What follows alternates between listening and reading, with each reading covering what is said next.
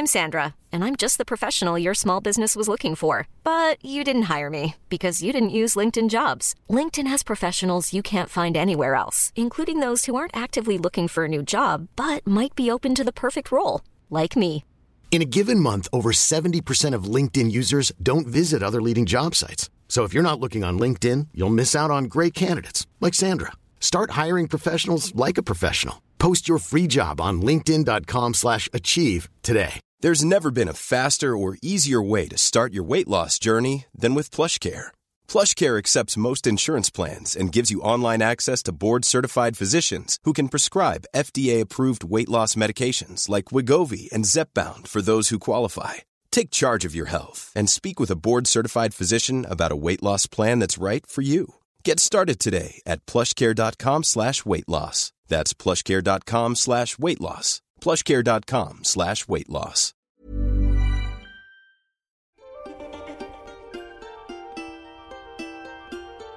Hello and welcome to the Curzon Film Podcast. With great anticipation, the day shall come, and it has. So we're talking about Chris Morris's latest satire, and to its breakout star Marchant Davis.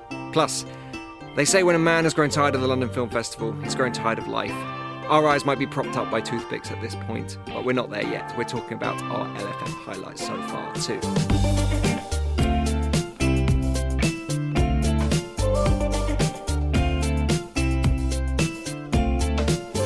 I'm Jake Cunningham, and joining me this week, a debut appearance from Duncan Carson. Hi, Jake. And sadly, another appearance from Sam Howlett. Hi, Jake. Sadly, no Kelly here to improve things considerably. uh, how many coffees have we had in the last week, gents, then? Uh, I'm ni- I'm ninety percent coffee now. yeah. Starting to feel like The Lighthouse is more just a, a documentary about being locked in a screening room. yeah. yeah, absolutely. I've Um, started to see mermaids everywhere. and we're going to be spilling beans all about that one in just a bit. you shouldn't have spilled your beans. I'm going to be doing that a lot Yeah. for the next year. Please, no. And uh, but before we get to our LFF highlights uh, so far, we're going to start with "The Day Shall Come." Uh, this one is all about an impoverished preacher played by Marchant Davis, who's attempting to bring hope to the Miami project and is offered cash to save his family from eviction. However, he's got no clue that his sponsor works for the FBI, and in search of promotion, they've got big dreams on turning Moses and his followers into the next big terrorist threat to America. So, before we delve into that chat that you had with Marchant, um, Duncan, how are we feeling about this film? A new, a new Chris Morris vehicle. Yeah, it's been a long time, and um, you know, I, I think people overuse the word genius, but definitely someone who's meant a lot to me in my life. You know, just the kind of like quality of everything he brings to his work is just yeah, it's very impressive. Um, and I think the time couldn't be riper for this kind of for his kind of savage but totally on point um, cutting satire, just with you know the likes of Trump and Brexit. We seem to be living in Brass Brassai, so the time is right for Chris Morris to return. Absolutely. And uh, behind this one, we've also got Jesse Armstrong, who people would know as like writing on Peep Show, but also one of the best Black Mirror episodes, and also Succession at the moment as well. And at the center of this is Marchant Davis, uh, who plays Moses Al Shabazz, who is the, who's this preacher trying to uh, kind of battle against gentrification and set up his own church uh, in Miami. And it's it's a star making performance, and you were lucky enough to talk to him all about it, weren't you? Yeah, it was really good to meet Marchant. You know, this is his first screen role, really, straight out of drama school. Um, but things have really gone stratospheric for him, not just with The Day Shall Come. You know, he actually he was uh, slightly worse for wear in the interview, but still great company. Um, having j- literally just arrived that morning and flying back in the evening to go back on Broadway. So um, yeah, really, yeah, really exciting guy, and good to speak to him. I'm very happy to be sitting here with uh, Marchant Davis, um, who's the star of Chris Morris's new project, The Day Shall Come. Um, Marchant, thank you so much for joining us on the Curzon podcast. Thank you for having me. Um, in the film, you play uh, Moses, who is a fighter in the a battle against the accidental dominance of the white race. Um, and so, I guess what, what the first thing I, you know, I think a lot of people will be coming to this project with, you know, a lot of connection with um, Chris Morris's work. Did you have that kind of connection yourself? nope. Okay.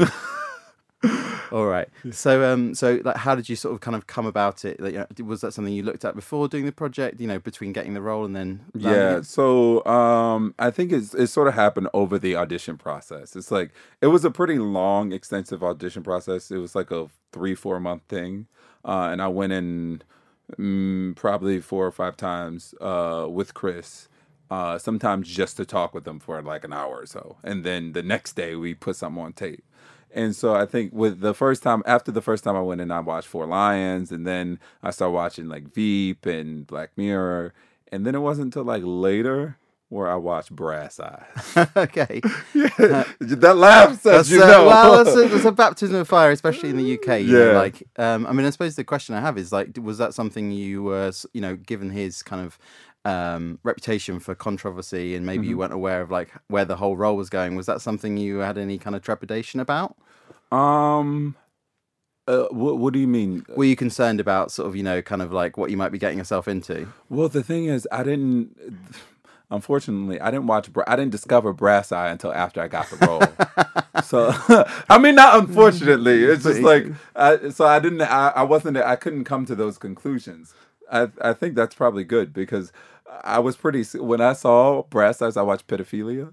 And I was like, I think I'm watching something very bad, and this is probably banned somewhere. Yeah, certainly. Yeah, uh, they were. They, they there was a lot of calls to it at the time. Yeah. Um. So I suppose uh, the next, you know, kind of thing was you know M- March is someone who um has like like genuine conviction, even though he's maybe going about it in quite a cockeyed way. Yeah, you mean Moses? Eh, Sorry, sorry, No, no, no. I just want to help your viewers. sorry. Yeah, yeah. No, that's good. Your So, listeners. uh, yeah. Um. So yeah. So is it like what was it something that kind of like um resonated with your own experience of living in America? I mean, yes. Um, for me, it was just like it's a couple things. So Moses is like a character that doesn't know failure. He doesn't like you like when the the walls are caving in. He still is trying to find a way to win. I didn't mean to rhyme there, but it just happened. Um, and so like for for me, that was like different than what I would typically like do or think because I think off the bat I would just be like, well, I'm doomed from jump. You know what I mean? Um so yeah, yeah, yeah. Okay.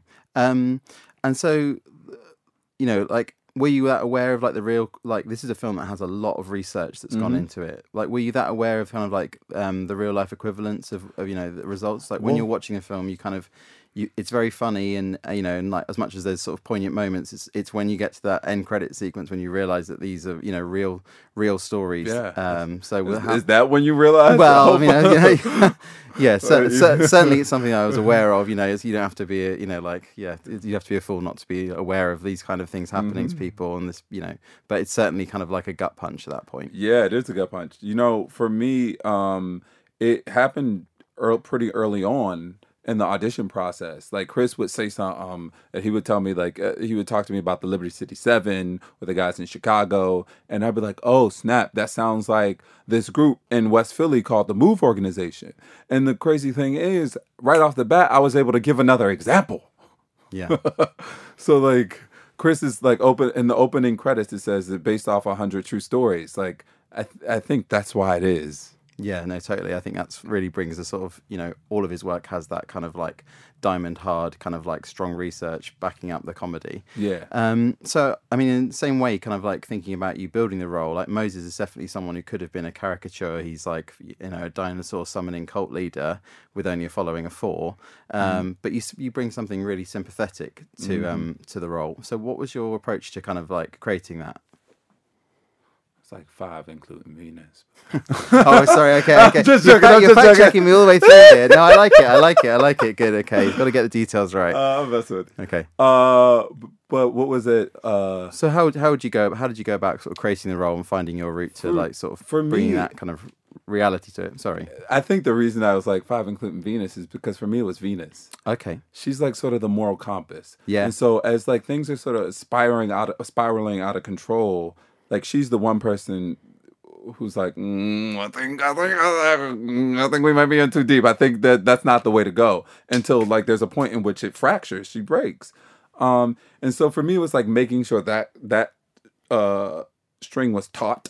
Um, that relationship was taut. That string was uh tight, and like that everybody understood that he is a family man and he's doing this he's he's trying to get this money for his family at the end of the day. So that that's that's uh where i sort of like uh, dug in to find that is through venus through danielle uh through that relationship.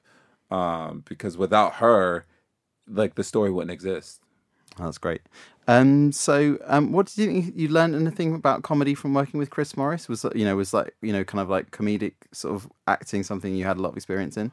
huh was comedic acting something i had a lot of you I, I, acting i act uh, um jet lag kicking in oh no uh, you know it's I, I i learned how to roll with the punches on this one because there were so so many different i mean the cast is pretty big as you can see and there there are even some folks in there that you that didn't even make the the cut the final cut like rupert friend. Oh, um, uh and so for me it's like really rolling with the punches and like um learning how to find the opportunities. Jim gaffigan was like great with that. He was like i think there's an op- there's a missed opportunity here he would say things like that and with Kayvan he would always, always just like look for the comic observations what's funny in a moment what makes this thing funny um and i tried to be the best thief on set um, so I tried to steal from those guys, you know, because they're like, I mean, you've seen his stand, you've seen Jim's Yeah. stand-up specials, or maybe you haven't, but you, I'm sure you No, I'm are familiar yeah. with yeah, him. yeah. Um, no, that's great. Um, so uh, I suppose one of the things that's quite interesting about the film is it's very, you know, really, it's like quite for a lot of it, it's two parallel stories that then converge, and like as it as it reaches its end. Was Mm-hmm. that something, you know, you're very separate from the FBI until those kind of moments? Was that something that was mirrored in production, or are you kind of like uh, mixing up with those guys? Oh, we all hung out together. We all hung out. It, it's very you. You're made very aware, especially when it's black and white. um, I'm just going to call it what it is. Yeah, sure. uh you're made very aware so i think inevitably we just as like humans and as like actors who like love the work they, everybody was so giving and generous so like i remember on the first day of the table read denis o'hare and me met for the first time in uh transport and dennis looks at me and he goes you're the guy and i was like yeah sure uh and he said uh he said, You're number one. And I'm like, Dennis, what does that mean? I was like, I know we just met, but what does that mean? because everybody keeps saying it. And to y'all, I think it holds a lot of weight that it doesn't hold for me. It was my first project out of uh, acting school. So I was like, For y'all, that holds a lot of weight that it doesn't hold for me. And very kindly, he goes, You know, uh, in my career, I've been a solid number three and number four. Occasionally, I'm a number two, but I digress. He said, number one's job is to sort of uh, set the tone for how we're going to work. They're the ones who do what I'm doing right now. They're, they're, they're like the face, and we get to do it together. And I'm so happy to be here with you. Um, and from that moment on, me and Dennis, like, I was just like, boom, like best friend. Also, Dennis, we filmed the Dominican Republic, and Denis O'Hare speaks like three languages. So he also speaks Spanish and fr- and French. So like there were ha- there were Creoles, uh, Creole, uh, Haitian, uh, sorry, Creole speaking people in uh, DR. And so, like, I just stuck by Dennis because he could speak to anybody. Okay. I mean, you make a great number one, but it's definitely like an amazing ensemble cast, and that's the strength of it. So, um, yeah, you clearly clearly led your people just as you uh, led the cult. Um, so, um, I guess there's a bit of a more of a general question, but like this is a very like a great satire, um, you know, about something that's re- you know really relevant now, depressingly. Um, like, how do you see satire, you know, functioning? Is it something that just take our mind off things, or do you think that satire kind of has the power to help us fight back? I think all things should. I I don't think anything should allow us to take our mind off things. I mean, I think even in even in the like most lighthearted of comedies, there's still like an ounce of truth, is which is why we watch it. Otherwise, we're just watching fluff and we get bored after a while. Um, or at least I do. Maybe there are some people who like it. Um, do I feel like it? Yeah, no. I, I feel like I, I actually I feel like I've one of the things you asked me earlier, like what have I, what did I learn? I learned that I love satire, and I love this like brand of comedy. Like I uh I started to sort of look up, you know, other followers or like imitators or folks like Chris Um, fell in love. I don't mean to call them imitators or anything like that. Sorry, because I'm about to say that name. Armando Iannucci. Um, I watched Death of Stalin and I was like, oh, I love this. Like, this is like right up my alley. Or like, uh, What We Do in the Shadows. I watched the original. How do you say? Ta- Taika, Taika Waititi. Yeah. Taika, Taika, Taika Waititi. Um, like stuff like that. It's like, like I, I, I, I've found that like that actually speaks to me more than I ever could have imagined. And this film has sort of like opened my mind to that and my palate, um, to what my taste is. Great. Um, so this is your first major screen role. Yes, it is. um, How was it? You know, it sounded like it's quite an extended interview, like sort of audition process. Yeah.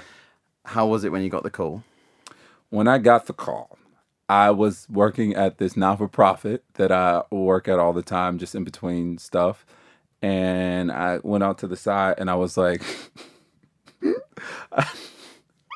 I was like, uh, I was like, what's up? I was like, what are y'all doing together? All my agents and managers got on the call and they were like, we'll let, we'll let such and such, uh, tell you. And he tells me and I go, April Fools. and they're like, no, what? It's April 2nd. And I was like, and then I like went to go check my phone and I was like, oh shucks. I was like, wait, I really got it? so I was I think I was in disbelief for a good like five minutes. And then I called my mom and I was like, I got the job. I got the job. it was uh, I had 50 cents in my account. so it was like it was like one of those like relievers. I mean, I've been very blessed out of school, out of acting school to sort of uh, jump from thing to thing. Uh, but in this business, you know, there's a lot of no's before there are yeses. I think, I mean, I may have only been what seven, uh, six or so months out of school, but I think I probably heard at that point over a hundred no's. Um, so it was like one. I think the night before, I was actually at a bar with my friend, and I was like, I can't do it.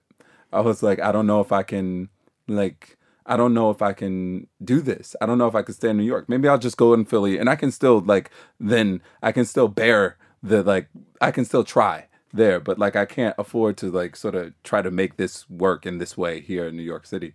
And then the next day I got that call and I was like, well, look at God. Great stuff. Won't Uh, you do it? And so, um, who who else has said yes to, and you've said yes to in the future? Who who else are you looking forward to working with? Uh Taika Waititi. Oh, great! Well, fantastic. Uh Boots Riley. Edgar Wright. yeah, Yeah, I, it's funny. I like. I love. I love some of the Brits. I, Yeah. I would love to work with Armando. I would love to work with Jordan Peele. yeah. I mean, there's. I mean, there's so many people. There's so many actors I would love to work with. Um, I'm. I'm really blessed right now because I like being on Broadway and working with Brian Cox. He's like one of those actors that I've always looked up to and like admire. In fact, I was in London seven years ago studying at the British American Drama Academy for for the summer, their Midsummer in Oxford program, and I met Brian Cox there because he did the Q and A. wow. Yeah, so So it's going full circle. yeah, it is. It is.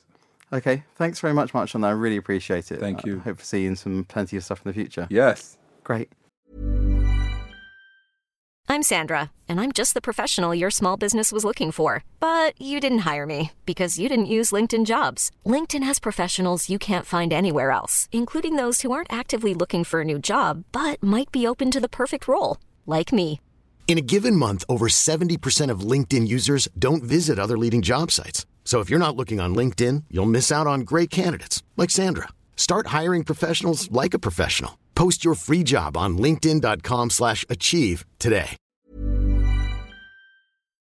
Okay, so let's jump into the day shall come. It has basi- it's been a decade since Four Lions, uh, so a long, long time that people have been waiting on new Chris Morris. There have been a few episodes of Veep um, dotted around, um, but this one's yeah certainly been a long time coming. It was actually filmed two years ago now, um, and I think when when you kind of hear that, you you worry like what what is this going to be? Um, like is this going to be Terrence Malick like coming back? is this going to be Chris Morris's song to song? Um, No one wants that. uh, but it's it's absolutely not that, and I think it's in that in that decade we've actually seen him uh, become become angrier, more damning than he ever has been.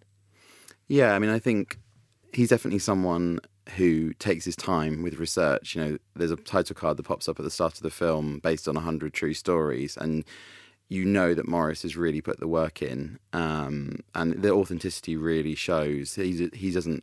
None of the satire is you know surf, superficial. He really cuts deep, um, and I think also he kind of. You know, in the ten years since Four Lions, which he also did the same amount of research, I think we've been, you know, there's more of a conversation about who gets to tell stories, and you know, obviously there'd be a question in, with anyone else: why are you white middle class dude from um, from Britain writing a story about you know uh, black nationalists um, who are the, well want to be black nationalists uh, revolutionaries who want to rise up. But I think you know. He, just through the sheer kind of commitment he shows to these stories, um, you could tell talking to Marchant that you know there was no question that this that um, Chris Morris really understood the experience. Yeah, and, and, he really bounced around America on the research on this, and you wonder whether those, those hundred true stories are genuinely hundred that have been told direct to his face. Like um, going to areas like this, going to prisons, um, just really going really going deep on this one. Um, and yeah, Marchant is is fantastic in this, and he he does carry the film. He's he's got a confidence that is really impressive for a first screen role to properly carry this and to really hold his own against someone like I don't know, like Anna Kendrick and Denis O'Hare, who's such an impressive character actor who can do comedy so well that we've seen in satire like this before, but also stuff like American Horror Story, who's just like this huge presence. And Marchant totally stands up with him mm. in terms of performance. And I think Anna Kendrick is really good in there, who's delving back into a performance more similar to her working Up in the Air. Um, it's a bit more ruthless, a bit more witty, and it was refreshing to get that Anna Kendrick back on screen as well. Yeah, I mean, I think Marchant really what the role requires of him is like a complete self confidence of the, you know, someone who's not really altogether there. Um, at, although he does waver from time to time, um, you know, there's that sort of kind of mesmerizing, like how could you get people to buy into you as a cult leader? And he really, he really lands that. But it's a great ensemble cast. You know, lots of people who, you know, character actors who you, you go, oh yeah, I know that guy. Um, you know, some like great piece from Jim Gaffigan as a sort of uh, Nazi. Um, leader, um, but uh, it kind of really has that quality of you know the thick of it, where you get you know kind of like intense verbal fireworks um, that then are just glossed over, and it just it moves so fast and entertainingly that you know it's fantastic. Yeah, and I, I, think that work that he's done on Veep has maybe slipped into this, uh, particularly in the scenes that are involving more the FBI than they are Marchant and the church, um, as they're kind of planning this incredibly convoluted um, but hilarious plot to frame Marchant as the next terrorist threat to America by selling him weapons and using Kayvan Novak, who has also been captured by the FBI and been forced to do their bidding for him as well. Um, and the ludicrousness of it, the farce of it, is fantastic. And come the end of the film, is almost made worse by the fact of how real it ends up being in mm. the final 10 minutes. So I haven't seen this yet, but I'm a big Four Lions fan, and that film was something that I think shouldn't have worked at all. And when it came out, everyone was like, "This is a terrible idea for a film," but has since become I don't know. Would you call it a cult hit? I don't know. Or was it just a general hit? Like it was a hit. Yeah. time. I mean, every, like, it's one of the films that everyone's seen, everyone loves, and this looks like it's, it's treading on similar ground how does it compare to that Four Lions? Do you think it will? I think there's a, I mean, I think it's similarly timeless. You know, mm. you could have hoped that Morris would really go hard on, you know, some something that's really just current now, like you know, a Trump. But you know, God willing, you know that will pass quite quickly. Whereas the targets he wants to land are about deeper questions. Mm. And yeah, it's more like institutional uh, levels of anger here yeah. rather than just like picking and choosing easy easy jokes and easy villains mm-hmm. um, it's far more deeper stuff and i think his flair for imagery since Four Lions has definitely been expanded here. Like there are proper there are images here like Marchant like in a pirate hat on a horse down a street, yeah. which are, are really thrilling to see like up on a big screen like that. Um, and I think that is really something that he's taken on since Four Lions as well. Yeah, I think this is something that you know you can return to, as I did with Four Lions, and sort of see depressingly how little things change, and the sort of like the righteousness of what he's talking about really really sustains over the years. Yeah, I d- I don't know if it's got as many laughs as Four Lions. I think uh, as much as like it is an angrier film, that does kind of weigh down on the comedy side Yeah. of it a little bit. I would agree. I think that sometimes that the level of research kind of maybe sort of clouds the sort of a more kind of chaotic energy that you have with Four Lions. I mean, it would make a good double bill with uh, the report, which is coming in November for uh, films for good and extremely weird double bill with the report um, for sort of films about uh, gross government overreach of power under the war on terror. All right, well, why don't we move on to the report as one of our LFF highlights? Um, so we're going to just spend a few minutes now picking out some of the stuff that we've been lucky enough to see that we're gearing up to over the next few months and releasing in cinemas. Um, and Sam, let, let's start with you. Uh, you you plucked the report as a favourite of yours from the festival so far. I did, yes. The report tells the true story of Dan Jones, who was a uh, Senate investigator looking into the government's use of torture during the War on Terror. And Adam Driver plays Dan Jones. And what's really great about this film is that it is a sort of, in a way, it's kind of an old school political thriller. And you know, it's it's not Homeland, it's not 24. It's about someone just being really good at their job and doing their job really well, and the heroism in that. And Adam Driver is incredible as Dan Jones. Annette Bening is there as Dianne Feinstein, the um, uh, California senator who kind of was over, overseeing the investigation. And yeah, it does a great job of breaking down, um, as Duncan said, the government's kind of scandalous of overreach of power during this time. And sort of as the investigation deepens, you see the way that the government tried to justify the torture of um, potential terrorists and how they then try to cover it up, and the fact that they there's this like weird bit where they like hire these two outside guys to kind of in basically invent all the ways that they could justify torture. Um, but as I said, you know, this is a real sort of it's quite a grounded film. It's not super um, sensationalized. It's you know, it's just about someone doing the right thing and just being really, really good at their job. Kind of in the way that All the President's Men was, where it's just about at the end of the day, it's just people writing.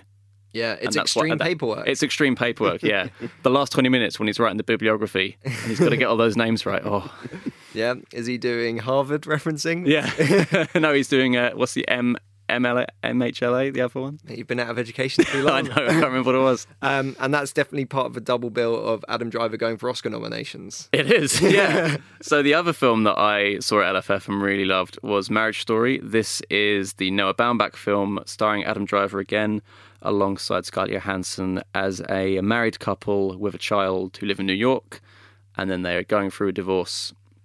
And I left this film where I really liked it, but I didn't love it. But since then, I realized I hadn't really stopped thinking about it. And there's certain scenes that just keep playing over in my head, like whether they're funny scenes or heartbreaking scenes that I just keep thinking about and keep thinking about how they fit into the wider narrative of that film and lead into what happens next. And I think, yeah, this is actually an incredible film and anchored by two of perhaps you know the biggest actors at the moment.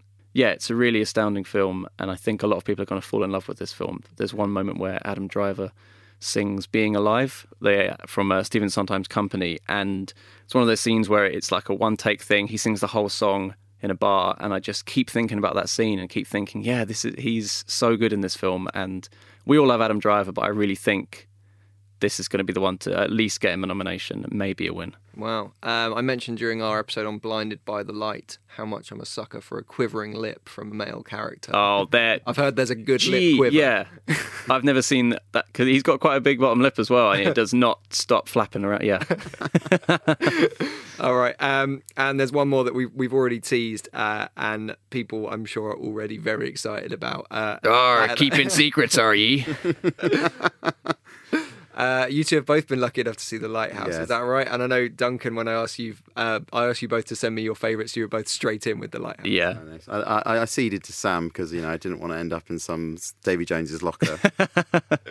This is an incredible film, and incredible because it's so weird and doesn't hold anything back. This is The Lighthouse, which is Robert Eggers' follow up to The Witch, which, if you saw a few years ago, you know that he has a particular brand of horror film, although I'd say this is much less of a horror film and far more of a I don't know what to call it.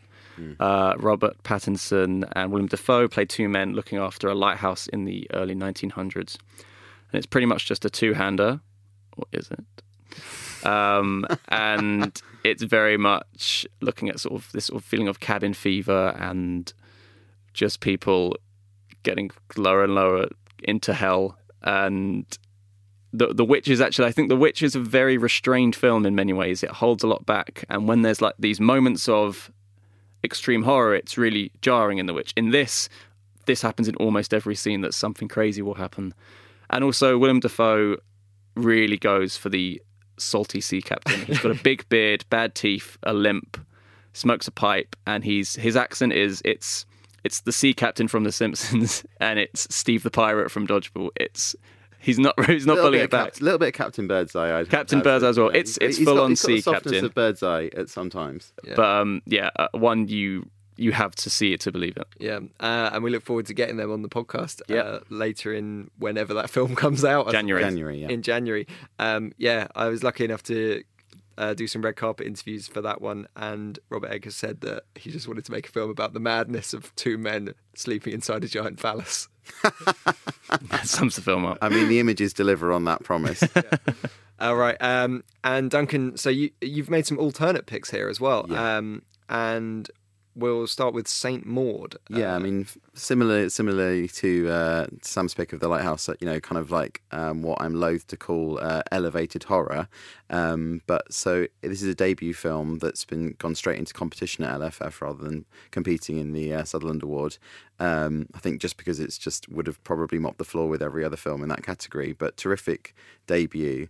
Um, so Maud, played by Morfydd Clark, is um, she's a religious fanatic, and when you kind of meet her, you don't really, you know, something pretty horrific's happened to her to cause this conversion, but you can't, re- you know, it only gets teased out as the film continues. But she's become a palliative care nurse looking after uh, Jennifer Ehle, who's a formerly famous um, dance company leader.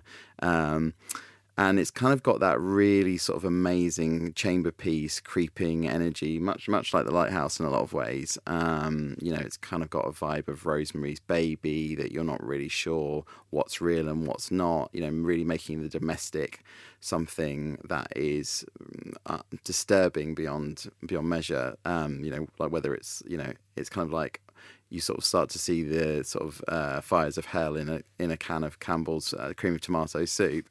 Um, I think this is really, really terrific filmmaking. and it, and it does it in something like a tight eighty minutes. It's- 83 minutes, Wow. you know, that's what you want to see when you're Yeah. at the festival lineup. Um, you know, it's just beautifully shot. And I think, you know, if you liked First Reformed, um, but maybe sl- slightly, slightly more humorous, um, I think this is the kind of film you want to be looking at. and it's been picked up by A24 in America, Yeah. which I know we shouldn't worship the ground A24 walks on all the time, but if they've picked up a film this small and obscure, I think that's a very good sign. Yeah, so yeah, they picked up after the Toronto um, premiere. So um, yeah, and it'll be out um, via Studio Canal in the UK sometime next year. Okay, and your next pick has probably got one of the most unique titles uh, of the festival. Uh, tell us a little bit about Dogs Don't Wear Pants. Yeah, so the superbly titled Dogs Don't Wear Pants from Finland is um, Jeppe Valkeapää's um, drama that's set inside the world of BDSM and kink. Um, and at the start of the film, it's no spoiler to say that Juha um, loses his wife um, in tragic circumstances. Um, and shortly afterwards, via a chance encounter uh, in a tattoo parlor, he bumps into um, Mona, who is a dominatrix who he starts having sessions with. Um, although, like the context is, you know, within this kind of kinky scene, um, the kind of way it plays out is very much like a rom com, or I'm really sorry about this, dom com.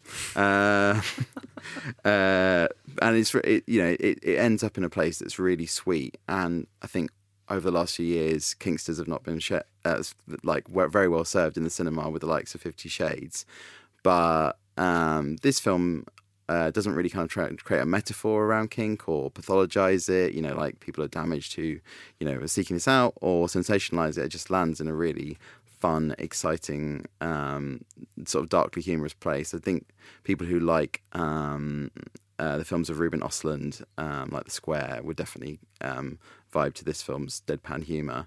Um, and it's going to be coming out next year via Anti-Worlds distribution. and actually mentioning the the dom com, I would recommend the the second episode of season three of Joe Swanberg's Easy. Oh right, uh, yeah, yeah, actually terrific. Yeah, have- I've seen that. Yeah, It's a really good episode. Yeah. Um, and um, maybe a nice companion to that film. Uh, and lastly, it's time to talk about what we talk about when we talk about talking about trees. Okay, yeah. So, uh, um, talking about trees um, is quite a small documentary um, from Sudan, um, and it follows four men who are filmmakers from Sudan trying to set up a cinema um, in the military dictatorship um, as it was then under Omar al Bashir. And obviously they've faced a lot of challenges. You know, there's a lot of um, suppression. You know, uh, there's a lot of suspicion. Um, but this isn't kind of you know a, a sort of wounded or depressing story of censorship. You know, it's really charming, and there's lots of kind of small slapstick moments. And to be honest, you just see these four guys who have been totally, you know, face every restriction under the regime, and you know, there's this level of sadness about their struggle and the fact they haven't been able to make the films that they wanted to make, and you see great clips from their films. But ultimately, you know, it's it's it's very hopeful film that kind of shows that there's still, you know, even in their seventies, level of excitement about sharing the joy of cinema, um, and also, you know, it's nice to watch a film about a positive political story um, because obviously, you know, although it doesn't end on the most upbeat of notes, since the film's been um, made, uh, thanks to a mass public up- uprising in Sudan, um, they're they're heading towards democracy, and Al Bashir is uh, out the window after sort of thirty plus years of uh, military dictatorship. So, really sweet film about you know a country that we don't spend a lot of time thinking about. Yeah, so make a note of that one. That is talking about trees. Uh, and I think if I could just pick one recommendation from there, I'm going to go for The House of Us, which is from Yoon Ga Eun. It's a Korean film. Uh, it's a first time feature, and that's about uh, three kids whose parents are either separating or ignoring them, and they're left to kind of fend for themselves. And it's definitely kind of treads in the kind of footsteps of someone like Hirokazu Koreeda. Um, it's maybe a little bit lighter, uh, and but it's it's just really sweet, and it, it kind of tackles those similar themes that would be across his his films, like really focusing on on uh, kind of intimacy of family beyond the genetic, and uh, little moments about food and particular rooms and the the way we occupy them. It's it's a really lovely film, and, and I hope that people do get the opportunity to see that one as well. Is that going to get UK distribution? We don't know yet. Okay, come on, come on. This is a challenge, UK distributors. Yeah. Pick this one up. Yeah, UK distributors pick up the House of Us challenge. uh, all right, and so that's that's the London Film Festival, which is is continuing for a few more days Yeah. at least. So if you haven't got along to it, try and get along to it if you can. But as we mentioned, uh, these are these are some of our highlights so far, which hopefully, well, a lot of them will be coming to cinemas, and maybe some of them will get picked up to do the same as well. Um, but if you can't make it to the cinema and you want to watch something at home, Sam, what's happening on home cinema? Uh, so this week uh, you can watch American Woman. So this is a mystery thriller drama starring Sienna Miller. And Sienna Miller's someone I think we all know, but she hasn't feels like she hasn't quite broken out with like a definitive role yet. And I think this is really the one that people will remember her for. It's a you know incredible performance, and she really, you know, she's the real heart of this film. So yeah, check out American Woman. I'm beginning to think you haven't seen the film Burnt with Bradley Cooper. I think you might be right. All right. Uh, and if you've got any thoughts on The Day Shall Come or our LFF highlights, then you can let us know by tweeting at Curzon Cinemas or you can tweet or follow all of us directly. I'm there as Jake H. Cunningham. Sam, you're on Twitter as. At Sam Howlett underscore one. And Duncan, what about you? Uh, you can find me at No Wolves Please PLS. PLS. All right. Uh, well, and uh, I think that that's about it until our next episode where we'll be talking about non fiction, which we're very excited about. If it's your first time listening to the show, you can subscribe on iTunes, Acast, Spotify, wherever you get your podcasts. And whilst you're there, if you could leave us a review or a comment, that'd be absolutely wonderful. Um, but I think that is about it. The day has come, and we shall uh, see it in cinemas. Bye bye.